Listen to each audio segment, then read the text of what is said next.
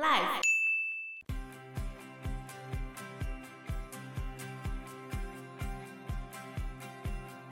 成绩更猛，它只要八十克，然后你把它丢到自来水的系统里面，它可以一次毒死八十万人。可是这样碰到越南，那越南人不就完蛋了？而且对啊，而且它更可怕的地方是，除了当下你会身体受损之外，你的后代子孙会从基因层面跟生育层面被破坏，会有畸形儿的状况。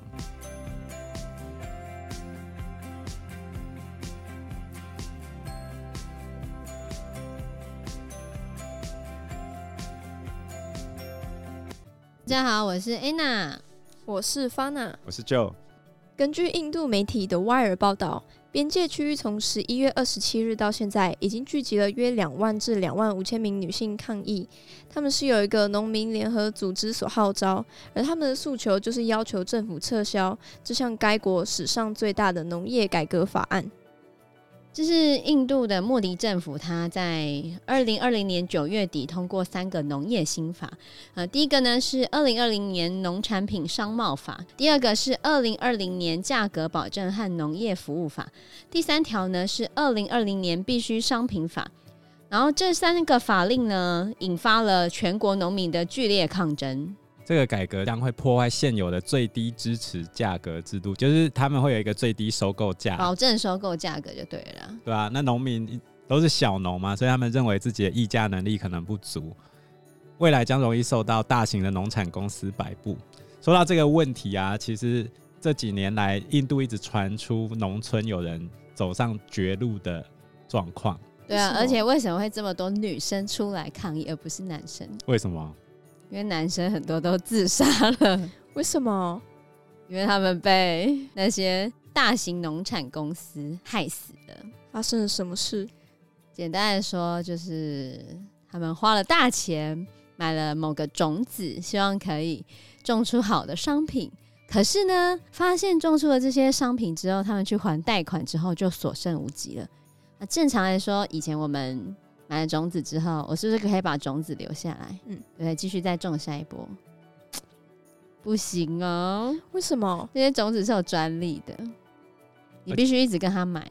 而且它的种子里面还有一个基因叫做终结者基因，对，就是你今年种完了，明年如果留下来再种的话，它种的不出来。对，就算种得出来，也长得很不好，所以留下来根本就没有用，太强了吧！这是怎么办到的？就是基因改造。这个造成印度的乡村地区，他们有非常严重的自杀问题。比如说，旁遮普省百分之九十七负债自杀的农民就来自于同一个地区，就是乡村地区。然后他们的债台高筑，最后只能逼得走上绝路。对啊，有一部纪录片是二零一一年拍摄的，那一部纪录片叫做《苦涩的种子》，它其实就在讲我们刚刚说的这一个呃农业跨国巨头，叫做孟山都公司。这些农人他们之所以自杀，其实就是因为他们的债务嘛。那为什么债务这么多呢？有很多的原因，包括了气候异常，因为气候异常之后，有时候你的预期的收益就没有平常的那个样子。如果丰收的话，反而会导致农产品价格暴跌，然后你也赚不了钱。然后再来呢，就是政府有没有一些应应的措施来帮助这些农民？哈，最后一个就是跨国农业巨头公司孟山都，他们他们在印度大力推行机改作物跟他们的技术，然后所以当这些农民买了这些种子，期待可以有好的收成， 嗯可是发现竟然没有。因为种田最主要的几个问题，就是第一个风调雨顺嘛，国泰民安，再来 第二个是种子的问题，对，种子好不好种？再来第三个是病虫害的问题。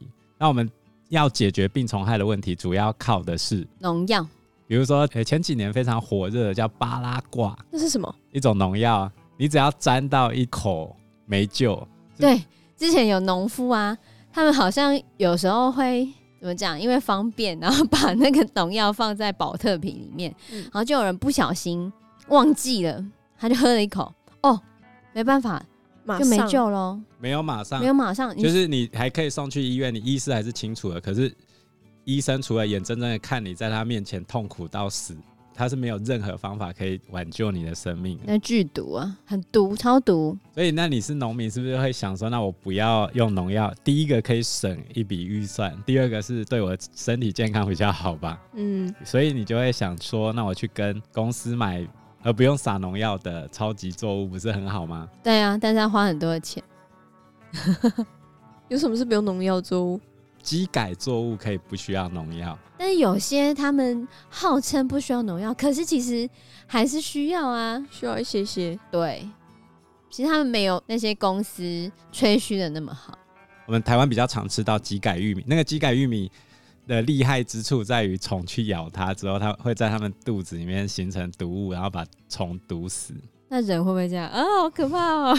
天哪，根据他们的数据，对人类没有什么影响啊，听他在讲，只是做出有而且不是有一些，但是我不知道是不是吃玉米啦，就是有一些老鼠吃了鸡改之后，我就吃了鸡改的大豆之后啊，然后可能就他自己没有怎样，可是到他的孙代的时候，也就是他的儿子的儿子那一代的时候，他们的牙龈开始萎缩，老鼠的牙龈开始萎缩，对然后长出毛，胸口长出毛吧，我觉不得是内牙脏龈牙牙龈龈的长出毛，牙龈萎缩的地方长出毛来，为什么会这样子？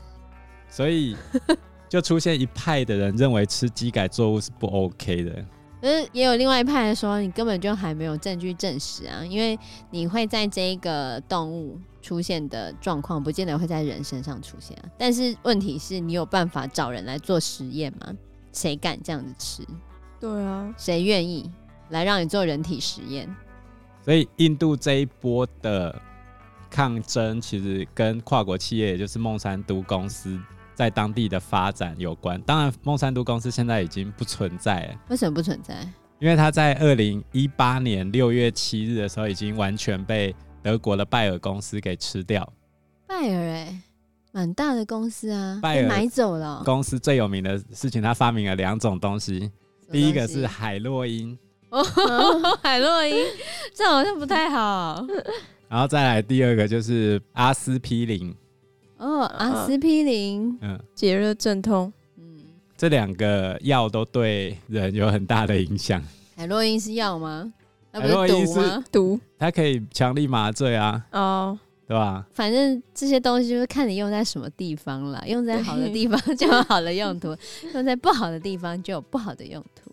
我没有要鼓励吸毒的意思哦、总而言之呢，二零一六年的时候，拜耳公司他说他要用六百六十亿美元去把孟山都这一家全球最大的种子跟杀虫剂生产公司给买下来，现在变成全世界最大的是拜耳了。六百六十一美金，贵哦、哇塞超多钱的，一兆多哎，快两兆嘞！他买孟山都之后，立刻就开始赔钱了，为什么啊？ 因为二零一八年八月的时候，美国法院做出判决，孟山都因为除草剂，它的除草剂叫 Roundup，在台湾叫做年年春。那个极尽的春天里面，对对对对，对，早期的时候非是常常 DDT 用还是年年春？ DDT 是极尽的春天，年年春是台湾农民早期常用的一种农药。反正都是孟山都的对关系对，然嘛。后它因为这个除草剂致癌的关系，要对受害者判赔二点八九亿美元，那是拜耳要赔哦、对吧、啊，好衰因为你把哦、它买买啊了就下来赔了钱八了。九亿，对吧、啊？买你就把要它赔下钱来啊对吧、你买下来就要赔啊，哦，那糟糕然后了。所以而且所以还没赔完哦，越南政府他也循着法律程序要求孟山都赔偿。赔偿什么？因为成绩对，越战期间他的们那在个落叶季啊。 越南造成的伤害，这个赔就赔不完了。也许六百六十亿只是头期款而已， 天啊，后面赔一堆，哇！嗯我觉狂得那赔这是一个不好的交易。 是吗？可是他号称是德国近二十年来最大的收购案，可是欧盟地区就比较重视，食品安全。对啊，卫生健欧康，盟对食品安全的法规超严格的欸。但是你不要小看孟山都，因为如果没有孟山都的机改种子的话，我们现在可能就有缺粮的危机哦。是吗？可是我记得粮食，全世界的粮食并没有不够，而是分配不均。就是就怎么你讲？你现在讲的前提是没有不够，因为我们做了很多的基因改造工作，而且现在百分之九十以上的基改种子的专利权都在孟山都的手上啊，百分之九十啊，太夸张了吧？然后百分之三十六的玉米种子跟百分之二十八的大豆种子都是他们的专利，然后百分之二十八的农用化学用品，就农药啦，都是他们做的，天啊，那是根本就是占四分之一以上啦。超级厉害的一家公司。那所以这家公司到底什么时候创立的、啊？它是在一九零一年创立的，哇，百年历史了，百年老店。它的创立者叫做约翰·奎恩一，哦，他是拥有三十年医药经验的一个老手。然后他为什么叫孟山都呢？因为他拿他太太娘家的钱创立的，所以他就用他太太娘家的那个名字孟哦，山都。用太太娘家的姓氏就对了。对对对，啊，他一开始也不是做这个，他一开始是卖糖精，糖精哎、糖精就是食品添加物里面那个就糖是精。哦，可是当时候糖精的专利是在德国，所以他啊，做这的、样可以卖吗？他做的是盗版生意。哦，他一盗版起家 哦，哎 那他现在还抓人家哦，不过那一百年前的，他最好运的地方就是他遇到第一次世界大战。第一次世界大战的时候，德国不是用无限制潜艇政策，他们要去切断美国跟英国之间的航线嘛，然后同时哦德国也不输出东西给美国，所以就拿不到欧洲来的糖精。可口可乐这下岔赛、欸，那你就只能跟他买买对，盗版的，问题是味道一样啊，那这所以样还算盗版的吗？那哎就是他没有专利啊，哦你没有付人家专利费，嘿，对，然后他就削爆了。那这样可以哦，等下被告，接下来他靠这一波赚到大钱之后，他立刻开始投资橡胶化学实验室化工厂，就开始改名叫做孟山都化学公司。哦，这是在他的创办人于一九三三年去世之后改的。哇，从卖糖精的一下子变成化工产业，感觉有升级了的感觉，然后他变成孟山都化学公司之后，他就变成美国化工企业的龙头。 这么厉害，然后他要做化工嘛，那他们就在想要先做什么。这时候德国在一八六一年，他们曾经合成出来一个呃化学物质叫做多氯联苯 （PCB），、多氯联苯是可以做什么用的啊、它可以做绝缘油啊、润滑剂，我就是工业产品的添加剂是吗？对吧、它它可以添加在非常多。其实我们现在还在使用它，尤其是电子产业使用它，因为它非常好用。那有什么问题？好用就用啊。唯一的问题就是它毒。哦，你有没有有发你有毒你有没有发现台湾有一派的人吃东西千万不能有化学添加物？为什么？因为大家都觉得化学添加物有毒啊。这个印象是从哪边来的？就是从孟山读啊。就是从这边慢慢开始演进过来。呃，你有没有吃过糖？上面有黄色二号、黄色三号，哦，色素之类的吗？对，嗯你知道那个黄色二号、黄色三号从哪里来吗？不知石道，油是吗 石油，嗯，它是油来的，那这样会很有害吗？有害啊！哦，要吃珊瑚虫， 那种从虫类里面提炼出来就没有毒是吗？它可能会造成一些身体上面的伤害，对，长久所以你还没有下来的话回答我，是不是从虫里面提炼出来就没有？会比较好。从自然生物跟水果里面提炼出来的就没有相对应的这个问题。所以我们吃虫虫比较健康。那这个多氯联苯的毒性有毒到什么程度呢？孟山都他们都没有跟人家讲哦，他可是他们有做过实验，他们在一九三一年的时候就发现它会造成人类的皮肤红疹，然后会一直长痘痘，全脸全身性的全部一直长痘痘。但是外在，可是应该里面身体内部也有出问题吧？只是他外们显曾在外经面把对吧？ PCB 丢进去排水沟里面，然后三分钟之后，那个排水沟里面的鱼全部死掉。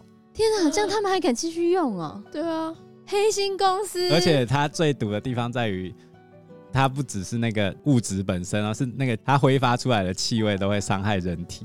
天啊，那也太毒了吧！然后他们都没有把这件事情揭穿，然后就一直暗扛是吗？对啊，他们就没有讲出去，哇塞，太黑心了！而且这东西还在用啊。啊，二零零一年斯德哥尔摩公约就把这个 PCB 认为必须优先控制的十项持续性污染物之一。举例来说，孟山都曾经在美国的安尼斯顿镇生产这个 PCB 嘛，然后这边有两千多个居民，结果这边的居民体内的 PCB 含量是一般人的两百到五百倍，天哪，多这么多！然后他们就生了很多病。最后呢，二零零二年，因为这一个案件，居民提出集体诉讼嘛，最后他们被罚款七亿美元。 哇，七亿美金，六亿是用来，赔居民的，然后一亿用来善后，对那吧？哎六亿，六亿美金大概一百八十亿台币左右，然后分给两千多个居民，这样多少啊？大概一个人赔了九百万啊，九百万。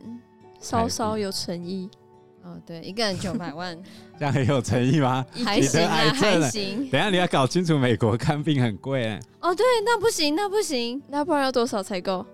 不够吧？怎样都不够啊！美国洗个牙就一万了呢、啊真假的？对吧身体健康是不能够用金钱来衡量的。你如果台湾多少？一百 五。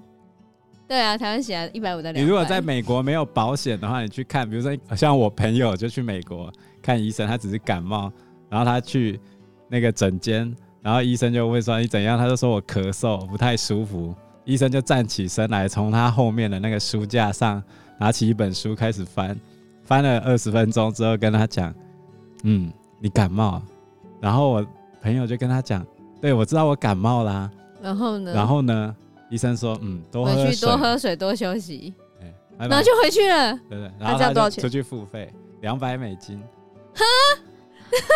六千块，对吧？ 他为什么要去问一个他本来就知道的结果，然后花了六千块？专业还真是昂贵。如果你有保险的话就不会啦。 可是但每个没有月缴的保险险会很贵吗？会然后比较看贵你的，而且要看你的公司，就看你公司帮你保哪些保险。就是嗯他们保险要分很多种，假设你的公司帮你保了，可能这些保险里面没有包含牙齿或什么之类的话，那你可能那一部分就要自费哦、所以你还是要看你的公司帮你保的保险有没有有没有有没有包含？对对对，有没有全身比较全方面的？不然 你如果得了某一个你保险里面没有支付的那一种病的话，哇，真的拍是贵省，啊！我之前很贵有哦听到人家说，这一次 COVID 1 9的时候，比较早期的时候，好像自费筛检，不知道就花了好好多钱呢，好几万块，光自费筛检啊，还没确诊，还没治疗就花了好几万，我记得治疗也要花几十万啊，对吧？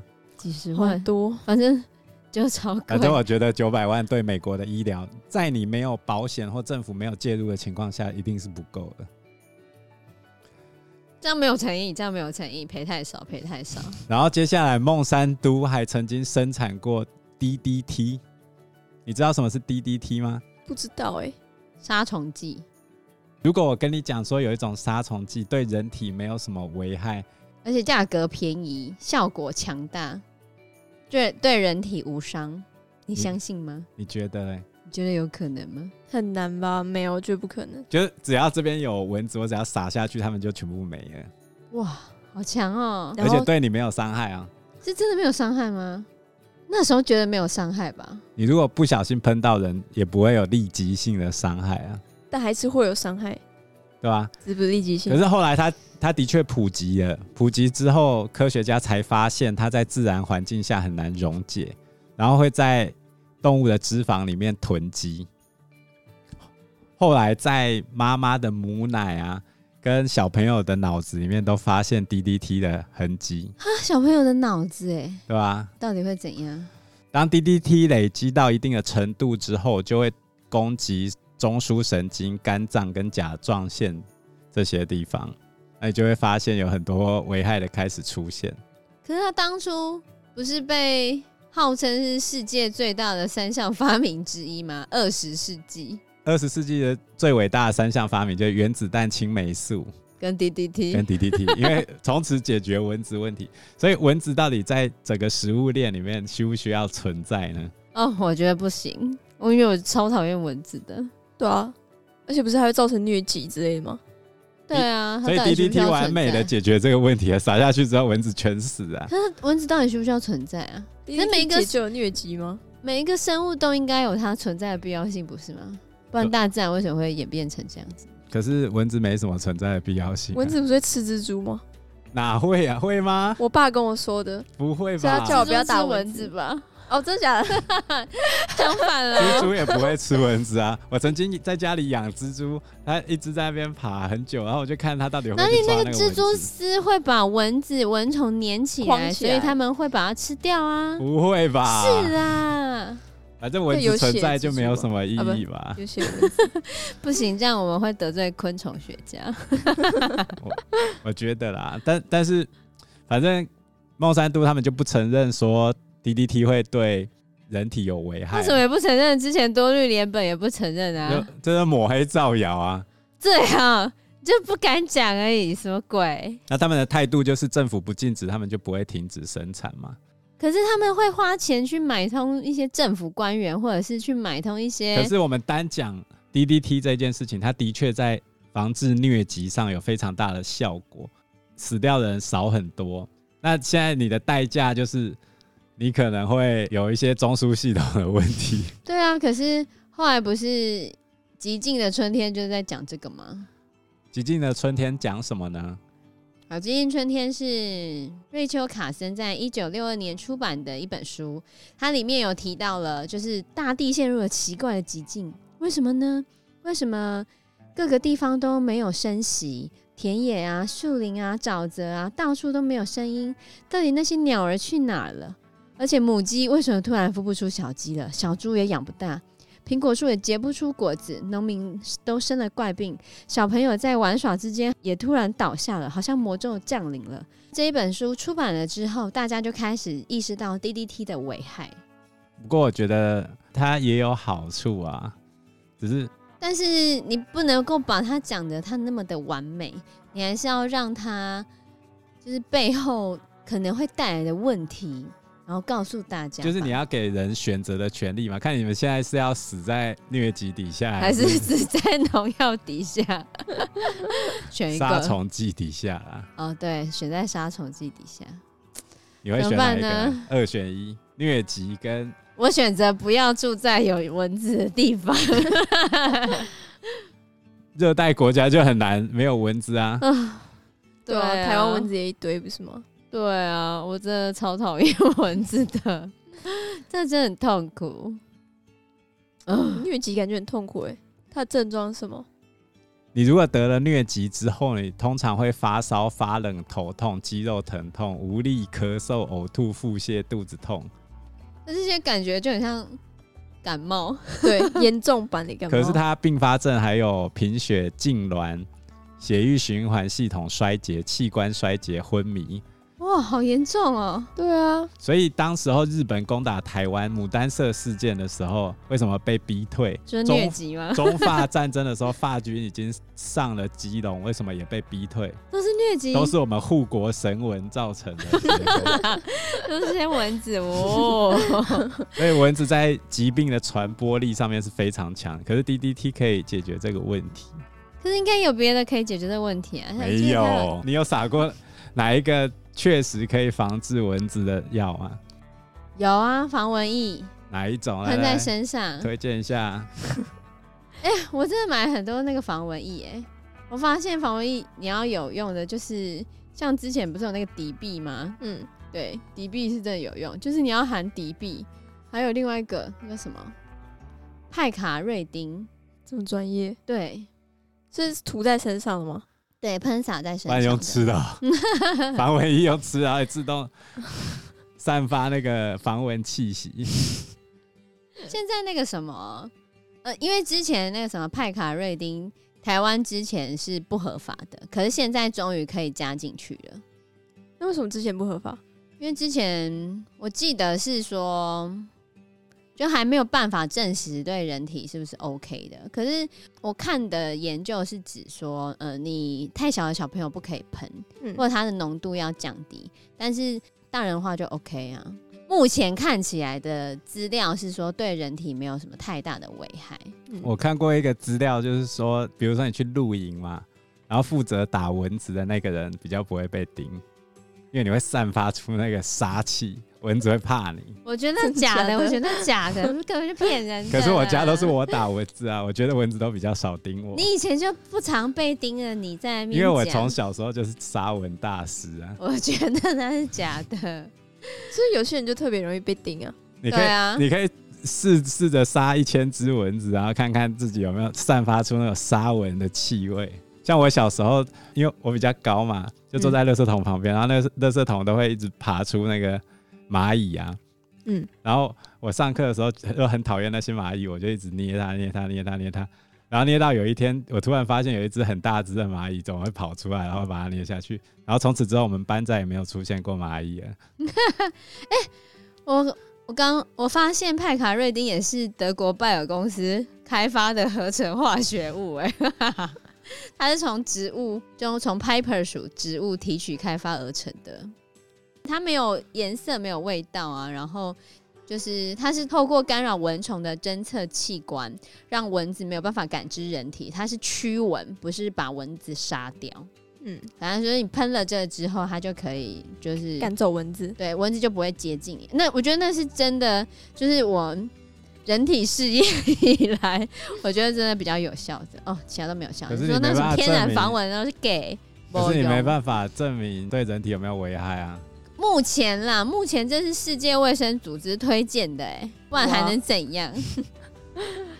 不过大家对这些化学公司还是很怕、啊，比如说在 DDT 被禁止之前，孟山都还有帮美军研发一种新型的落叶型除草剂，就是用在越南的那个吗？叫做橙剂。哦，没错，就用在越南的。哇塞，那孟山都真的害了很多人。你看，多氯联苯、DDT，然后又那个成绩，因为当时候美军在打越战的时候，最大的困难就是越军都打游击战嘛，他打一们躲打到森林里面之后就找不到了， 对，因所为以他们美军又不熟悉地形。后来他们就拜托孟山都跟另一家实验室，他们去研发说要把所有的树的叶子全部弄下来，然后他们就研发了这个成绩。然后后来实验之后的结果，果然是所到之处寸草不生啊！哇，太有用了吧？而且它毒性的强度，像这种农药的毒性都特别强。有多强呢？有多强？像我刚才讲的巴拉卦，只要一口你就没救嘛。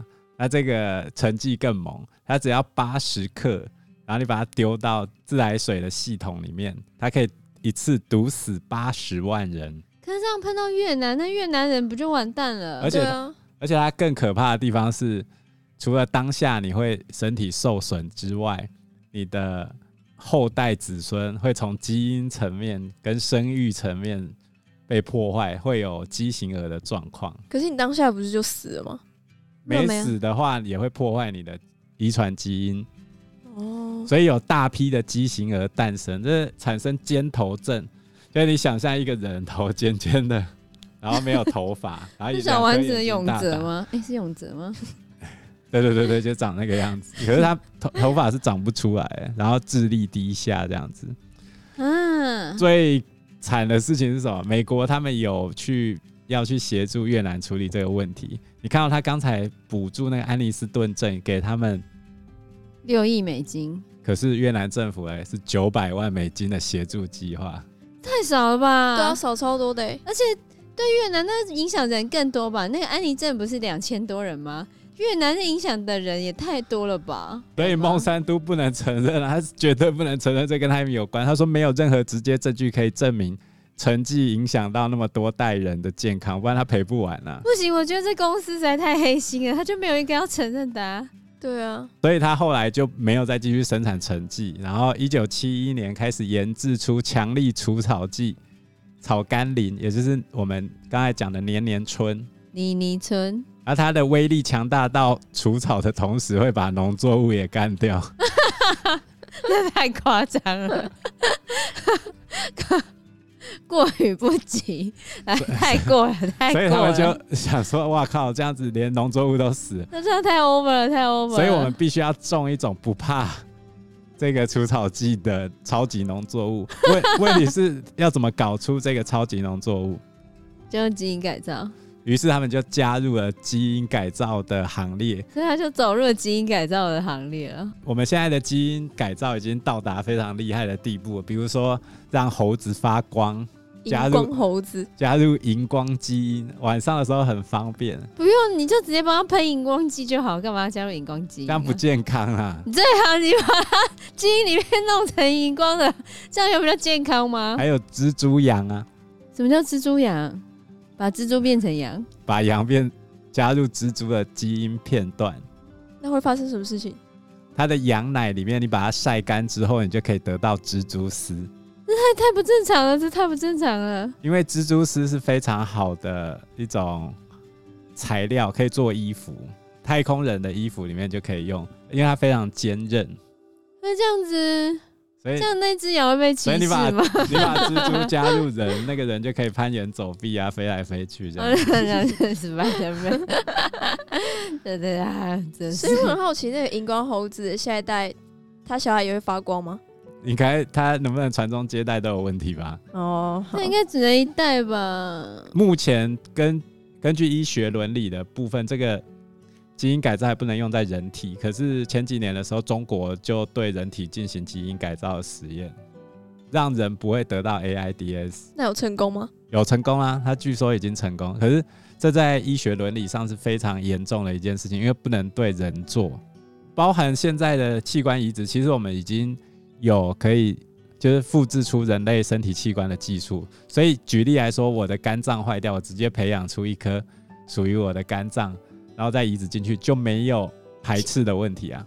对我好像有看过，那好像类似在培养皿的概念，长出一个 也不是直接长出来啊，反正它就是那个培养皿，也不是我们看的那个培养皿，反正就是培养出一颗专属于你自己的器官。这就是之前有一部电影《绝地再而生《绝》，地再生》它里面是还是复制人，它只是把那个复制不是啊、人你这样子比较快啊，因为你单纯去培养那一个器官对的，培养器官比较快。你培养一个人，我记得那一部电影的设定里面，培养人的时候，它就本来提是供器官啊，他本来是告诉那些投资者说，嗯、这个人我们是让他休休眠的状态，他是没有意识的。那我等于就是放一个人在这边嘛，然后等到你需要那个器官，我就把那个器官摘取下来。可是人不可能不动，他还可以好好的活着，然后或者他的器官是 OK 是正常的，是是好的。所以他后面就是就是这些复制人，他还是必须要有跟人交流，有那种社会的概念，所以他们就是要把那些复制人养在一个空间，然后给他们一些资讯就对了。但是这样这样就不行呢，因为你等于是把那些人的生命剥夺起来，然后把那些人的器官摘下来给你用、哎，所以不行啦。我觉得还是培养皿器官比较好。我们光讲机改的植物，其实大家就很难接受了。对，所以一九九四年的时候，孟山都他们终于出现了第一版抗除草剂的大豆上市，然后这也是人类重要的里程碑，这是我们第一次生物科技去改造了某个植物细胞的基因，然后所以之后才会有动物的部分。这个机改工程让植物能够种得很密集，不用翻土，然后机械化耕作，但是还是有问题吧？没有他讲的那么好。我觉得就是很多事情都有一体的两面。你一开始看到好的部分，可是通常你都会忽视后面带来的后果，或者是那些后果可能是比较晚出现。嗯，就像前面你看那些 DDT，你看嗯像多氯联苯，一开始成效都很好啊，可是可能后面十几年、二十年之后才发现，啊，天哪、原来有危害。对，原来有危害。那你面对这个危害的时候，你要怎么做处理？可他们通常都是隐瞒啊，我觉得这样很差欸、其 实印度之前发生过一个事情，就是他们种他们机改棉花嗯，之后，原本第一年的确真的不用除草，可是第二年草长出来了，然后你还是只能跟孟山都买那个种子嘛，然后他们就跟你讲说我们这个新版的可以抗，更好，更好。然后更贵，然后于是最后就搞到债台高筑嘛。那农民就一直去借钱啊，借高利贷啊，买了新版的种子，结果发现哈什么根本就没有像他讲那么好。除了植物种子以外，一九九四年孟山都他们也发明了一个乳牛生长激素，就是让牛可以长得更快，然后乳汁分泌的更多。结果结果怎样？让乳牛生病了。曾经有一个农场有四分之一的乳牛因为这样子病死掉了，所以孟山都的机改工程又遭遇到抵制。这样，现在国家处理这件事情的方法主要有两个，第一个是全面禁止机改的东西，第二个是要求厂商一定要清楚标示你现在的作物来自于哪里。我真的觉得有些时候人想要刻意去改变某一个东西，可是你这些物种它本来会长成这个样子，就是有它演化的机制啊。我们硬去把那个演化的机制改变了，就会带来更我们严重的对啊，后我带来果我们无法预期的后果。不是一直都是这样子吗？对这啊些，历史都已经历历在目了，为什么我们就是看不出来？可是你没有这些机改食物，你养不起现在世界上那么多人啊！而且非洲还是人口继续在上升中啊。但是其他各州，反正因为 COVID 那天关系啊，没有啦。 COVID 19没有显著的抑制人类成长的效果，哦对，你看我因为其实 COVID 19出现之后，空屋减少了，也蛮多的。每年因为空屋死掉的人很多，可是因为 COVID 19死掉的人也很多。那问题是，这两个应该会互相抵消掉。根据一些数字来说，去年因为空屋死掉的人少了非常非常多，所以你看，这就是有没有每个事情都有一体的两面嘛， 对不对？是这个世界因为疫情的关系，让大家没办法出游，可是也让很多国家的污染减少了，那让很多国家他们开始可以珍惜起他们美丽的环境，但是也让很多年老的长辈就因此病死了啊。总而言之啊，现在百分之九十一的机改作物都是凤山都搞出来的。那我到底可以不吃吗？要看他有没有标识。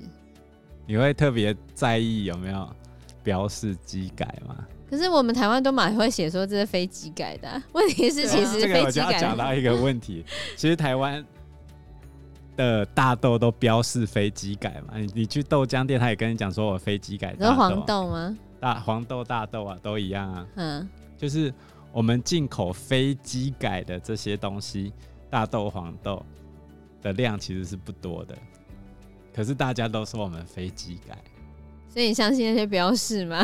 他们都在骗人吗？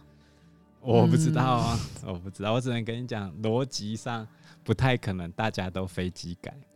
因为飞机改的量就很少，可是你出去看每一家都标榜他们是飞机改的，所以应该很多都是机改的。 所以未来很多可是他到底猪会不会肉厂商都会说我们是台湾猪，我可们是实没际有上来 猪，等一下，你不能这样讲，你这样你这样会造成恐慌。我觉得来猪这个问题不是这样谈，因为我们台湾会使用来猪的主要是美国的猪，可是台湾在买美国猪，原本它的市占率就只有一趴。我们外国的猪主要来自于加拿大，可是加拿大的猪是完全没有瘦肉精的。我们吃比较多加拿大的猪肉就对了。反过头来说，今天进口来猪，第一个它市占率并不是很高，第二个，呃，第二个是为什么猪要打莱克多巴胺？不是让它瘦肉的成分更高吗？所以可以减少成本嘛？比较便宜啊。问题是，打了瘦肉精的美国猪肉，它的成本还是比加拿大猪高，那我们干嘛买？它比较贵啊。 对啊，所以这完全是一个不同层次的问题。为什么台湾要开放莱克多巴胺的猪肉？原因是因为我们要加入世界贸易体系。是一个政治手段吗？对啊这，这从头到尾都是一个政治谈判的问题嘛。达成这个条件，你才能开始跟我谈后面的东西。所以不是说你今天开了一个莱克多巴胺就有多伟大，只是说你现在开了这个门槛就对了。进入门跟人家谈判的第一个条件，并不是我可以拿这个东西去跟人家换什么东西，因为我们本来就不进口这个东西，而且这个东西在台湾的市场上也没有任何优势。听起来很合理，可是很多人不这么想啊，很多人根本就听不进去啊， 对啊，他就会开始跟你跳针说，我就觉得这不健康，你就是不能进对啊，可是不问题健康是就不能我进们本啊。来就没有在买这东西啊，它第一个成本比较贵，第二个我们本来就吃不到它的东西，它本来就只占一趴。有些人哦就会跟你说，他就你就把它做成肉松，你就把它做成香肠，那你怎么会知道里面有这个成分呢？ 对，我们把它做成香肠之后送去给对岸。所以对岸现在说他以后台湾的猪肉制品都不可以进口了。所以开放莱克多巴胺，就学理来说，它并不是什么很严重的问题。反正就是被讲成政治，在政治上就被拿出来分裂彼此啊，我觉因得为是这样。你有一个国际标准，我现在要去跟人家国际谈判，那我现在就已经摆明了，我某些条件是我绝对不遵守的。台湾的革米，你知道吗？我们会得黑黑病的那个米吗？对对对，就是、哦，痛重痛金属病，痛痛病，就是重金属的那一个米，嗯，在我们的公粮里面被发现，拿去做婴儿食品，嗯，这样超恶劣的。不是超恶劣，是那一块地本身就有问题，并不是农人造成的结果。台湾自己就有农地工厂化的问题，你在农地上盖工厂之后，那些化学物质跟工厂的污染物往农地排，那个农地旁边的周边的农地就不能种东西了。嗯，然后这是第一个问题，再来第二个，台南那边有芦渣米，地下的那个芦渣种出来的东西可不可以吃？不行啊，芦渣里面是有一些化学污染物的啊、第三点，台湾的东西真的这么干净都没有残留吗？不知道啊，没有验过啊。所以你也只能相信政府去抽验的结果。可是政府到底有没有那么大的检验的能力，这是一个问题嘛？那对于外国人来说，那你自己都抓不严了，你现在靠北我是什么靠北几点？而且你真的能确定台湾的所有食物都是 OK 的吗？比如说之前我们爆发过的顶新啦，领先的那个什么什么什么油啊，黑油，黑心油啊， 黑心油事件啊，所以中国他们也很好笑，啊他们自己都不敢吃自己的奶粉。对，跑去香港买奶粉，香港的药局又只能一个人只能买两罐奶粉。真假的？早期啦，现在不知道还有没有这然样后子。他们还有地沟油的问题啊，就是那个油哎、我们也差不多了。对啊，所以我觉得你现在对自己的食安要求是这个样子，然后你现在在靠别人家说，哎，你家这瘦肉精毒害我 啊！所以正方出来面对啊，而更何况今天瘦肉精你必须吃到一个量，当然台湾人会吃猪内脏，外国人不会。问题是我们根本就吃不到，它的市占率就是那么低呀、啊。不行啦，那个很多人就不会听你这些话，他就说你就是，他就开始继续跳针说啊你他把那个做成肉松，那你怎么那怎么办？那你就跟他说我又不吃肉松，他说啊其他人会吃到啊，这上面标示啊，这样可以吗？标示是假的啊，他都去直接去那个虾皮拍卖上面 买那那个个哎贴标纸示啊就好可以了。自己下载。 来印对啊，我自己下载来猎印，那成本超低，对不对？你相信那标示吗？按、啊、说政府会抽检呢、政府检验能力就不够啊，对不对？对，你要怎么回应？这怎么都超难的怎么？做都不行，怎么做都不行。 所以其实很多时候，最后最终都会陷入一种父子骑驴的状况。对因为你这样怎也么不行，做那都也不错。行，因为你必须要有了这一个规定，你才可以跟其他的国家谈判。然后这边就说。你就不能开放啊！我管你什么东西，你就不能开放啊！然后当你没有筹码跟其他国家谈谈判的时候，说：“天哪，我们国际地位这么低，政府到底在到底在搞什么东西？为什么我们什么东西都加不进去？哦，当我们终于可以加入什么东西，你又做了什么事情？你又开放了私什么底鬼下东拿西？什么东西去换对？，拿什么东西去换？为什么会做这些事情？你把台湾人民的生命当做什么？哇，吵不完呢、 对啊，我觉得，所以我觉得还是要有科学的精神、理性去看待这些东西，不不然行，啊他就说你的数据是造假的、啊，像孟山都不是有很多科学的数据吗？那有造那也都造假的啊、可是你总是要有一个公信力的单位。我们台湾养了那么多的硕博士，孟山都也请了很多的硕博士啊，你只要有一份证据说一分话，我觉得这些都是可以。孟山必须都要也被很接多受的证据啊。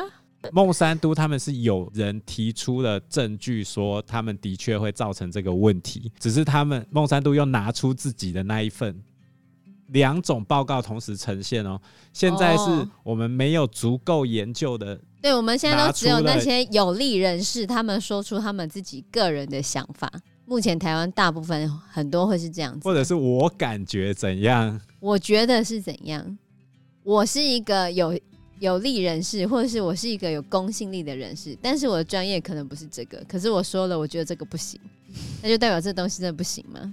还是要有科学根据啊，不能诉诸情感。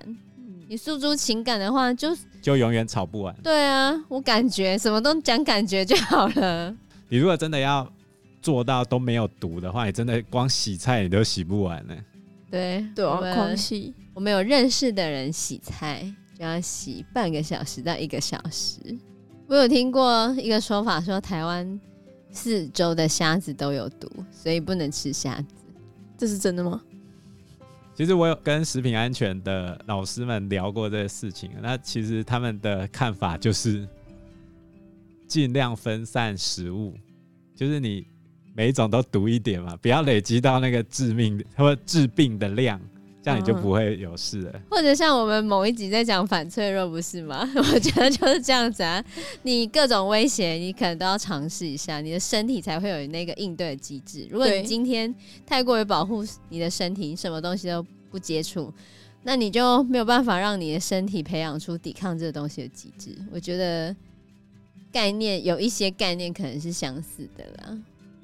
好吧，希望各位在新的一年里面吃东西都可以特别小心哦。 不要，啊那我们这一集就讨论到这边哦。希望大家都可以重视食品安全。吃的健康。喜欢我们的话，可以帮我们按赞、订阅、加分享哦。你的按赞就是我们前进的最大动力。谢谢大家，谢谢大家，谢谢大家，拜拜，拜拜，拜拜。